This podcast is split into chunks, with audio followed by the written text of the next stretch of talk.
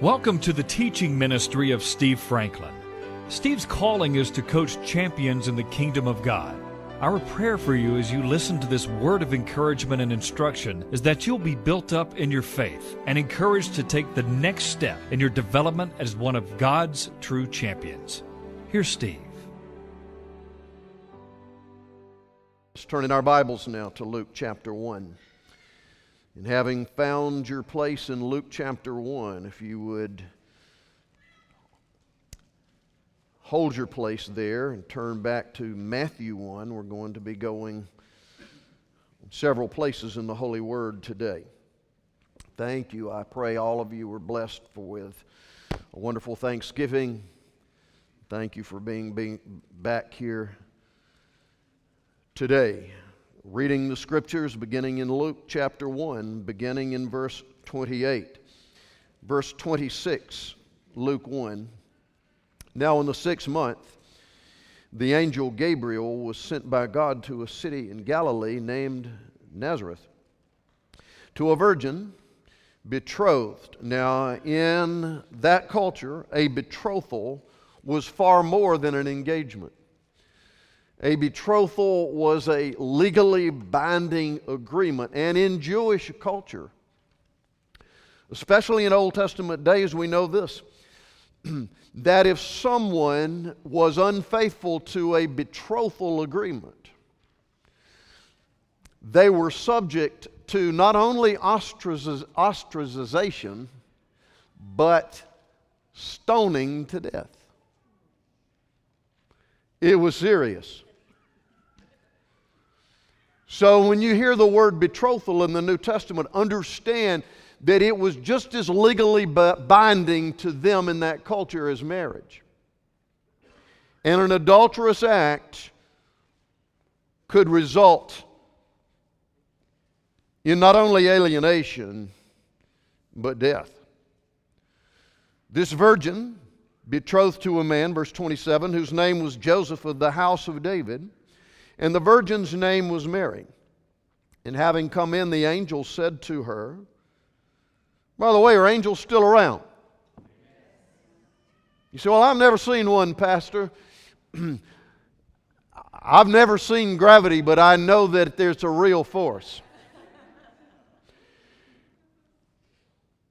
Understand this Old Testament and New, there are angelic beings who are manifest, they are spirit beings, and they are occasionally manifested in the natural realm for a particular assignment.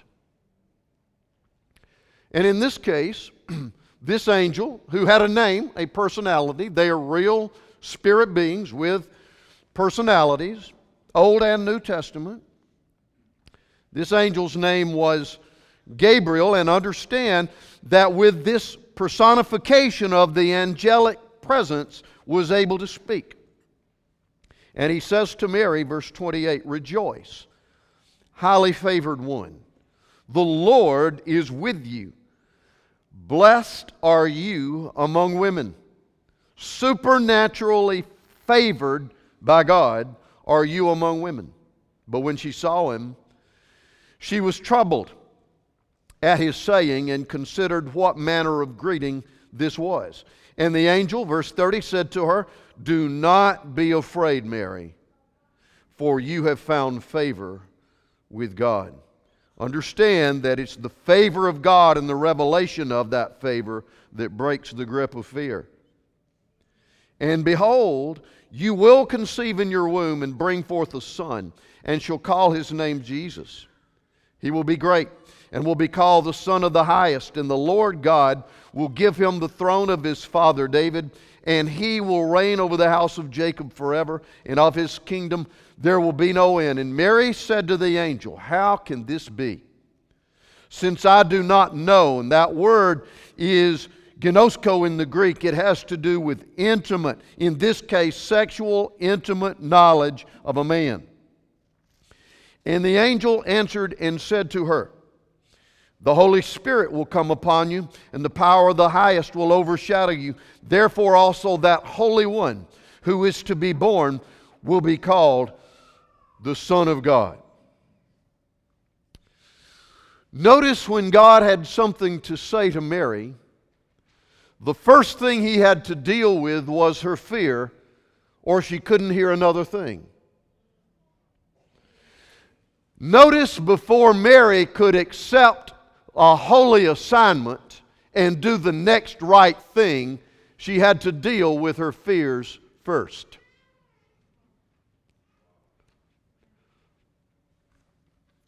What is fear and why is it so powerful? I wrote for you on your outline that fear is a mental, emotional reaction to a stimulus. It might be a word, it might be a thought, it might be, in this case, an event, it could be a person, it could be a message, it could be a feeling that suggests and even visualizes a result you don't want. You might hear a word from the doctor saying, Oh, by the way, we have found these abnormalities. And your mind will hear those words and your emotions will respond to a visualization of, okay, I may be eaten up with cancer and on my way out of here. A word, a thought, an emotion provides a stimulus for you to begin to think and even visualize a result you don't want. Oh, your customer has decided not to do business with you anymore. Okay, now I'm visualizing that I will, my, my, my finances are ruined. Are, are, are you with me? Fear is a response to a stimulus given by a word, a thought, an emotion, a person, any number of things, fear is that reaction. Now understand this. At the heart of fear is it is a spiritual force. Please get that in your spirit man. Just like faith and hope and love are spiritual forces given by the heart of God, fear is a spiritual force, and we're going to find out where it comes from. If you find out where it comes from, then you are better able to deal with and defeat it by the power of what God has granted to you through Jesus, the Holy Spirit, and the Word of God in the context of other believers. It becomes, look, it begins, it is triggered by a stimulus word, thought, feeling, a visualization, but it begins to gather more and more. Listen, if you leave it in neutral, it will roll downhill every time. If you leave your fears alone, if you do not confront them and expose them at the root, remember, light always dispels darkness. If you allow your fears to be left alone, they will always gather momentum and, and gather force. And not only will they begin to have influence, listen, they will have influence in your life, and that influence, left unchecked, will become dominance. Influence becomes domination if you leave your fears alone. But if you invest in your fears, if you begin to cooperate with your fears, I guess this is it for me. I suppose that I'll never have my children back in order. I suppose that I will continually get worse. I, could, I suppose that my business life is done. I suppose that I will never be the same again. If you invest in your fears with your thoughts, your emotions, and your words, then that process of influence becomes expedited and eventually dominion grabs you by the throat and you can hardly move because of fear. It is a spiritual force, and make no doubt about it a spiritual force. Well, what does it do? Well, let's back up for just a minute. and find out where it comes from. Number one, we all, every one of us, have internal sources of this force called fear. One of the main sources that we have of fear is the fact that we were physically born spiritually dead. I said you were physically born spiritually dead. You had to be reborn to enter into the kingdom of God and God's way of doing things. All of us got unplugged from the life of God when Adam and Eve chose what they did, so that we're physically born with Adam's spiritual genetics. Just like you have physical genetics that you're physically born with, you are born with spiritual genetics that are void of the life of God. God said to Adam and Eve, If you do this, you're going to die. And they, the, the life of God got unplugged from Adam and Eve when they decided that they were going to be sovereign over their own lives and stop listening to the voice of God and obeying Him. They had dominion, but now they had death. And all of us are physically born, spiritually dead. And so, in the absence of spiritual life in us, by our very old Adamic nature, we have a propensity to fear. Do you ever notice that as a child grows and develops and begins to take adulthood, you don't have to teach them how to fear. You have to constantly tell them to fear not. Isn't that the way it is with all of us? So, part of the reason we deal with fear is because of, you say, but Pastor, the Word says that I'm a new creation, created in the image and likeness of God. Old things passed away. At the cross, the power of everything broken and everything in death was broken. But although its power is broken, his presence is still lodged in your physical body until you go to be with Jesus or He comes and gets you. It's called the flesh in the Bible. It's called the old man, the flesh. Think about it like this. Let's suppose that a man grew and lived a long life and had a home and then died. There is a legal piece of paper, a death certificate that that man died. But suppose you were very, very, very close to that man, and every day you live in that house. Every day you open the closet door, and there's the man's clothes, and you decide, you know, that's about my fit. I think I'll try that on. Every day on the walls of that house, they are covered with pictures of that man what he did, what he loved, what made him tick. And you look at those pictures every day. You sit at his table, you wear his clothes, you look at all their. Listen, in your inner man, you have legally died to the old man you used to be, and there is a new resident in that house of your body. It is the Lord Christ is in you, and He is your hope of glory.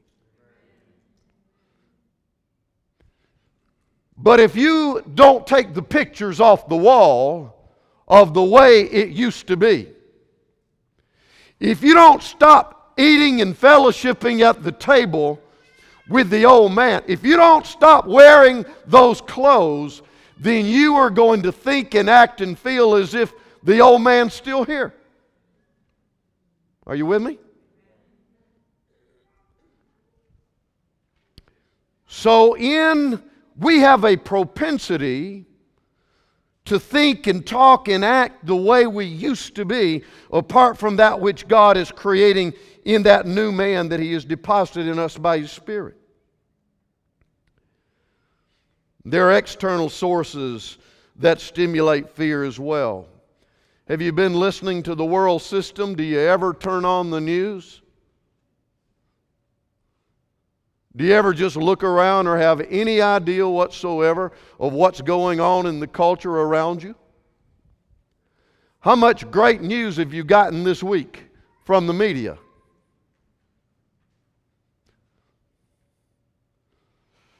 Deputy, when I first started having armed deputies to do security at this church, there were those who thought I was a little off the top. Nobody feels that way anymore.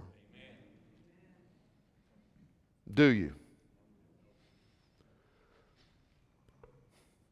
Besides that, a lot of the guys that get shot nowadays are pastors. Did you know that?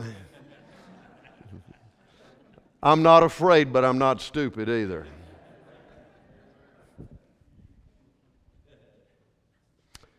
You just wouldn't believe. The world system and its report and its forecast. We have a real enemy out there, folks.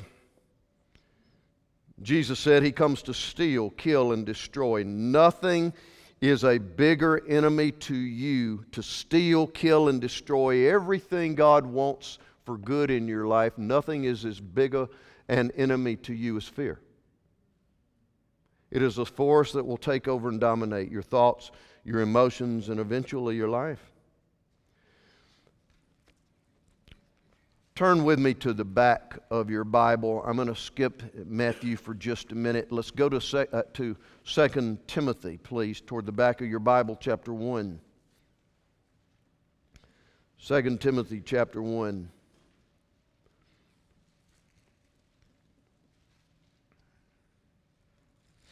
Are you there? 2 Timothy, chapter 1. For God has not given us, there's us believers, those of us who know Christ, God has not given us a spirit of fear. Everybody say this with me. Whatever fear I have didn't come from God. Wow. If it doesn't come from God, do you want it? For God has not given us a spirit of fear, but of power. That word there is dunamis. It is forceful, mighty, miraculous power. God has given you, through Christ, the spirit of power, of love. That word there is agape, and of a sound mind. If my mind is not sound, it's not because of something God is doing. If I'm not walking in love, it's not because of something God is not doing.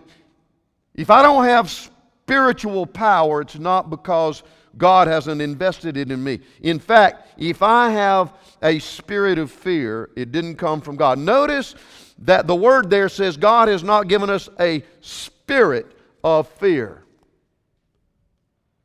Notice he didn't say God hadn't given us some thought, some fearful thoughts.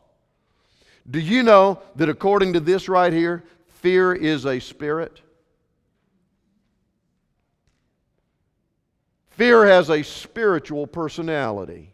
And guess who energizes it? It's not from God. Listen to me, church. The devil himself energizes the spirit of fear. So if I begin to be dominated by fear, I am under the influence. He doesn't live on the inside of me, He doesn't own me, but I am under the influence of the evil one if I am continually walking in fear. Boy, isn't that a sobering thought? Well, Pastor, I don't go around thinking that I'm scared all the time. What about this? Do you have internal struggles with your own ability and desire to control and manipulate everything? That's rooted by, in fear. See, fear and pride are big partners.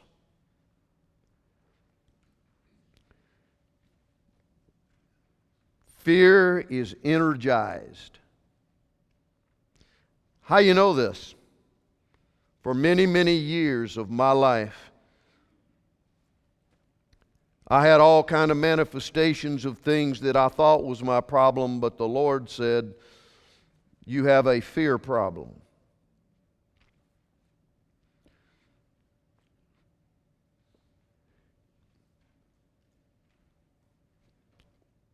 And what was at the heart of it?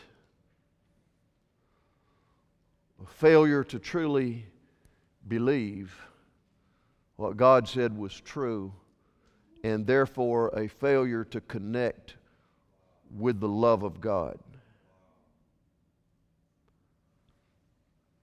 See, 1 John 4:18 says there's no fear in love. God's kind of love, agape. Perfect love casts out fear. And so the Holy Spirit said to me, You have a love problem. You just think you have a fear problem. Fear is the manifestation of not having revelation of my love. If you got real revelation of how much I love you, you wouldn't be afraid. If you got real revelation of how much I love you, you wouldn't be worried about what's going to happen to your finances. If you really got revelation of how much I love you, you wouldn't be afraid of the end result for your children. They're in my hands. You can't control or manipulate them anyway.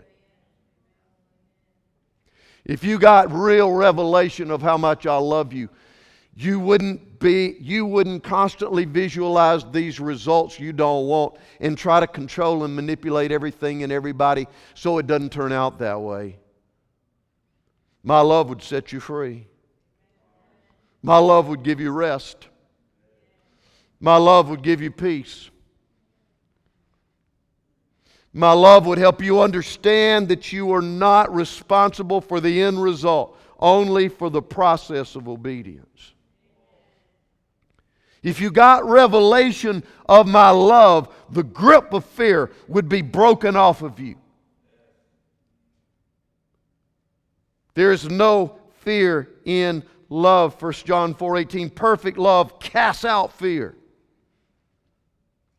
So how's my best way to fight fear? Receive the love of god. Walk in it. Ask for greater revelation of it. Every day of my life at this stage i am praying for a greater revelation of the love and the grace of god. It's about the love of god people in understanding it more and more and more. It breaks us free from fear.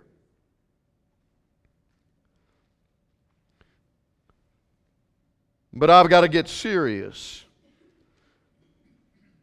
very serious about my battle with fear. Knowing that it will steal, kill, and destroy everything good, how do I break the chains? Number one, I've got to arm myself with God's resources. That is by faith. By the way, how does faith come? Faith comes by in hearing by. So, my measure of faith is going to have everything to do with the diminishing of fear. You see, I can only receive the love of God through faith. Romans 5 tells me that the love of God has been poured out in my heart by the Holy Spirit. You're not looking for it, you're reaching into it where God has already deposited it. God, give us revelation.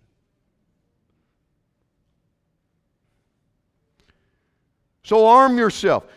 Declare, oh, listen, Fear will keep its grip around your neck until you make up your mind that you're taking a stand, that you are not going to allow fear. You have to decide that. Now, did you understand? You're not waiting on God to do it, He's waiting on you to take a stand with the resources He's given you. You've got to decide it. You have got to declare war on fear. Everybody say this with me. I hereby today under the witness of the Holy Spirit, I hereby declare war on all my fears in the name of Jesus. Turn with me there uh, toward the back of your Bible to 1 Peter 5. I want to show you something here out of the Word of God. I, I don't want you to just take my word for it, I want you to see it. 1 Peter chapter 5.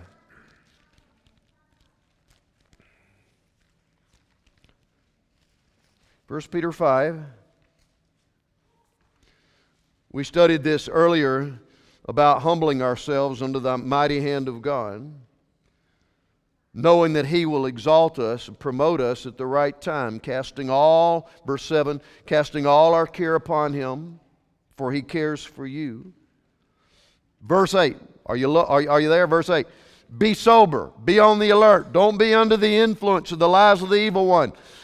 Be sober, be vigilant, take a stand, because your adversary, the devil, walks about like a roaring lion, seeking whom he may devour. Your adversary. Do you know you've got a real personal enemy who wants to see your demise?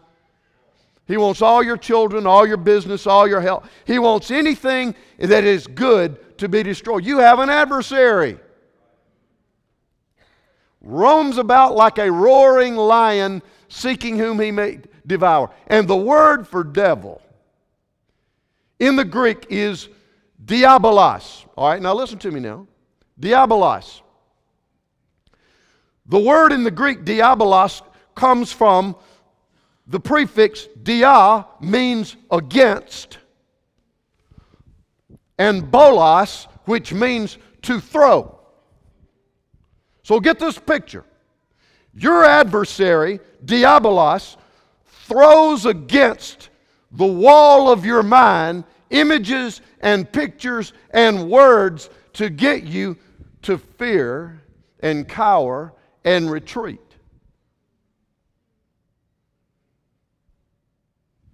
Look at what he says. Be on the alert, be sober, be vigilant. Your adversaries, your adversary, the devil, diabolos, comes against you. But notice what he says there verse 9. Does it say study him? Does it say ignore him? Verse 9 resist him. How? Steadfast in the faith. How does faith come? Are you doing what Jesus did when Diabolos appeared to him? What did Jesus do? He spoke the word of God, and that's all. Do you know that there's enough authority in the word of God coming out of your mouth as there was coming out of Jesus' mouth? Because the word hadn't changed, it has not diminished one iota. Amen? Take a stand. You got to get serious about fear now. You're not going to get, you're not going to do a lot of good trying to reason or think up against Diabolos, throwing these pictures against your mind. You got to say something. Take a stand. Ephesians 6. Sharon has taught this wonderful study to our ladies recently. Ephesians 6. I do this every single day of my life. Put on the whole and entire armor of God. Put it on that you may what? Stand firm against the methods of the devil. Stand therefore, having girded yourself with truth, having put on the breastplate of righteousness, walking in the shoes of peace, raising up the shield of faith, putting on the helmet of salvation, taking up the sword of the Spirit, and praying at all times in the Spirit. You got to declare war on fear and the agent of fear, diabolos. And pray. Listen, Jesus said, All authority is given unto me in heaven and on earth. Do you know that Jesus, where does Jesus live in regards to you? The Bible says Christ is in you. Yes or no? Well, did he take it? Did he, did he leave his authority out?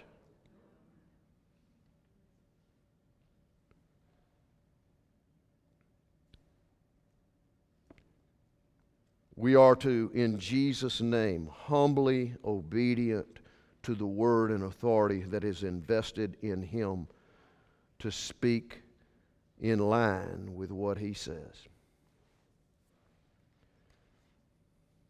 And pray.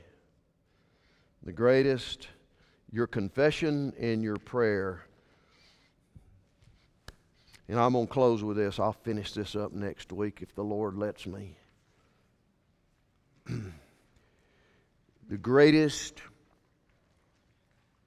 resource you have outside of the love and word and confession of God is your prayers. Philippians 4 4 through 8 is one of my favorite.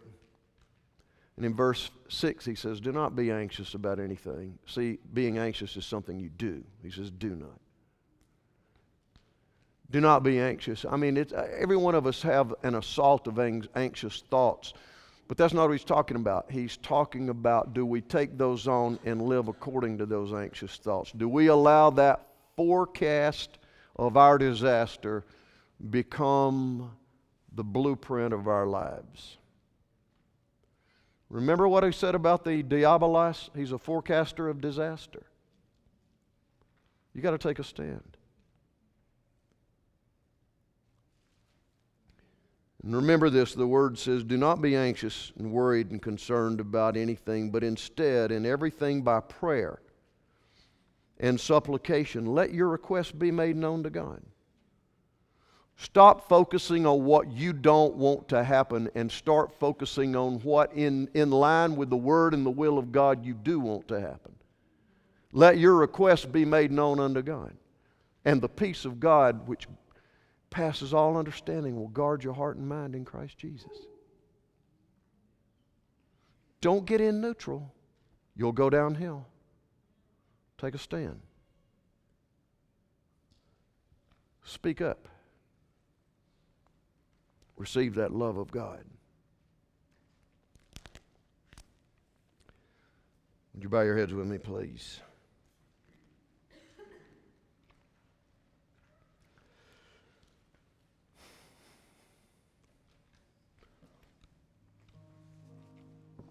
I want you to join me today. Just take a moment and admit to the Lord what those fears are that you've been having to deal with on an ongoing basis.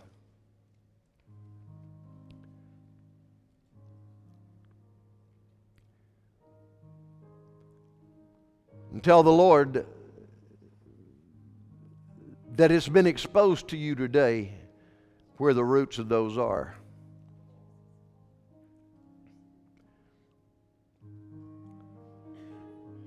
And would you say to the Lord, I'm going to do what your word says. I'm going to take an aggressive stand against fear in my mind, my emotions, my will, and in the practices of my life.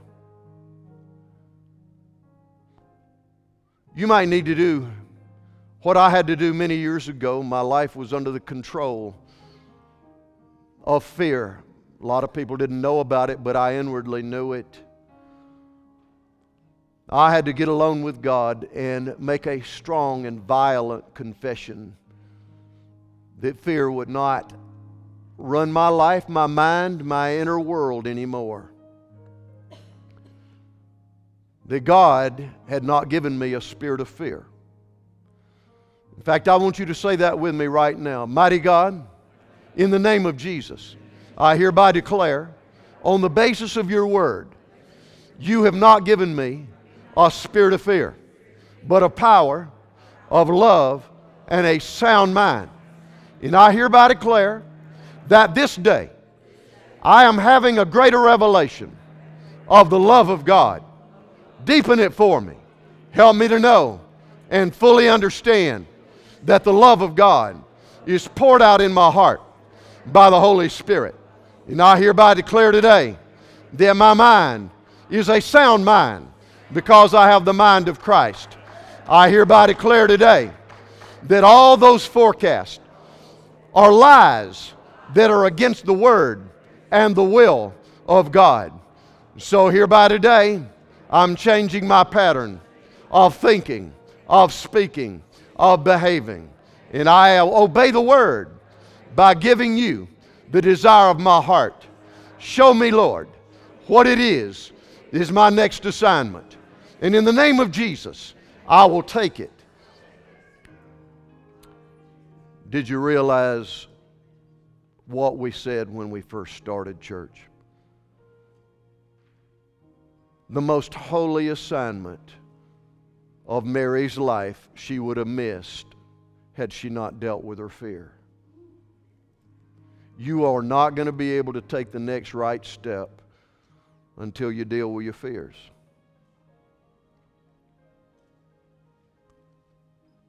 Don't miss your next assignment from the Lord. He will make it clear. Father, I ask you to bless these wonderful people and the sound of my voice, both here in this room and those who listen to these messages around the world. I pray that by the Holy Spirit you will rise up on the inside of us. We hereby agree with you today that fear will not take over our lives. It may knock on the door and ring the doorbell, but we will keep the doors and windows of the house of God restrained from the evil one, fortified by the Word of God. Lord, give us greater revelation of that new man that you have made us and are making us in Christ Jesus. May we not continue to think and act and speak like the old man, how we used to be. Thank you that we're new creations in Christ Jesus. We praise you for that, God. And I pray as we leave here today, in this Christmas season, you will give us a greater revelation of the Advent. That love and light through the person of Jesus has forever changed this world. We thank you that the result of this, this world are not our results. We're part of a kingdom. That kingdom is under the headship of a king who always wins, and we praise you for it. In Jesus' name. Amen. Well, we'll see you next week. God bless you. You can access more of Steve Franklin's teachings online at www.sfmin.com.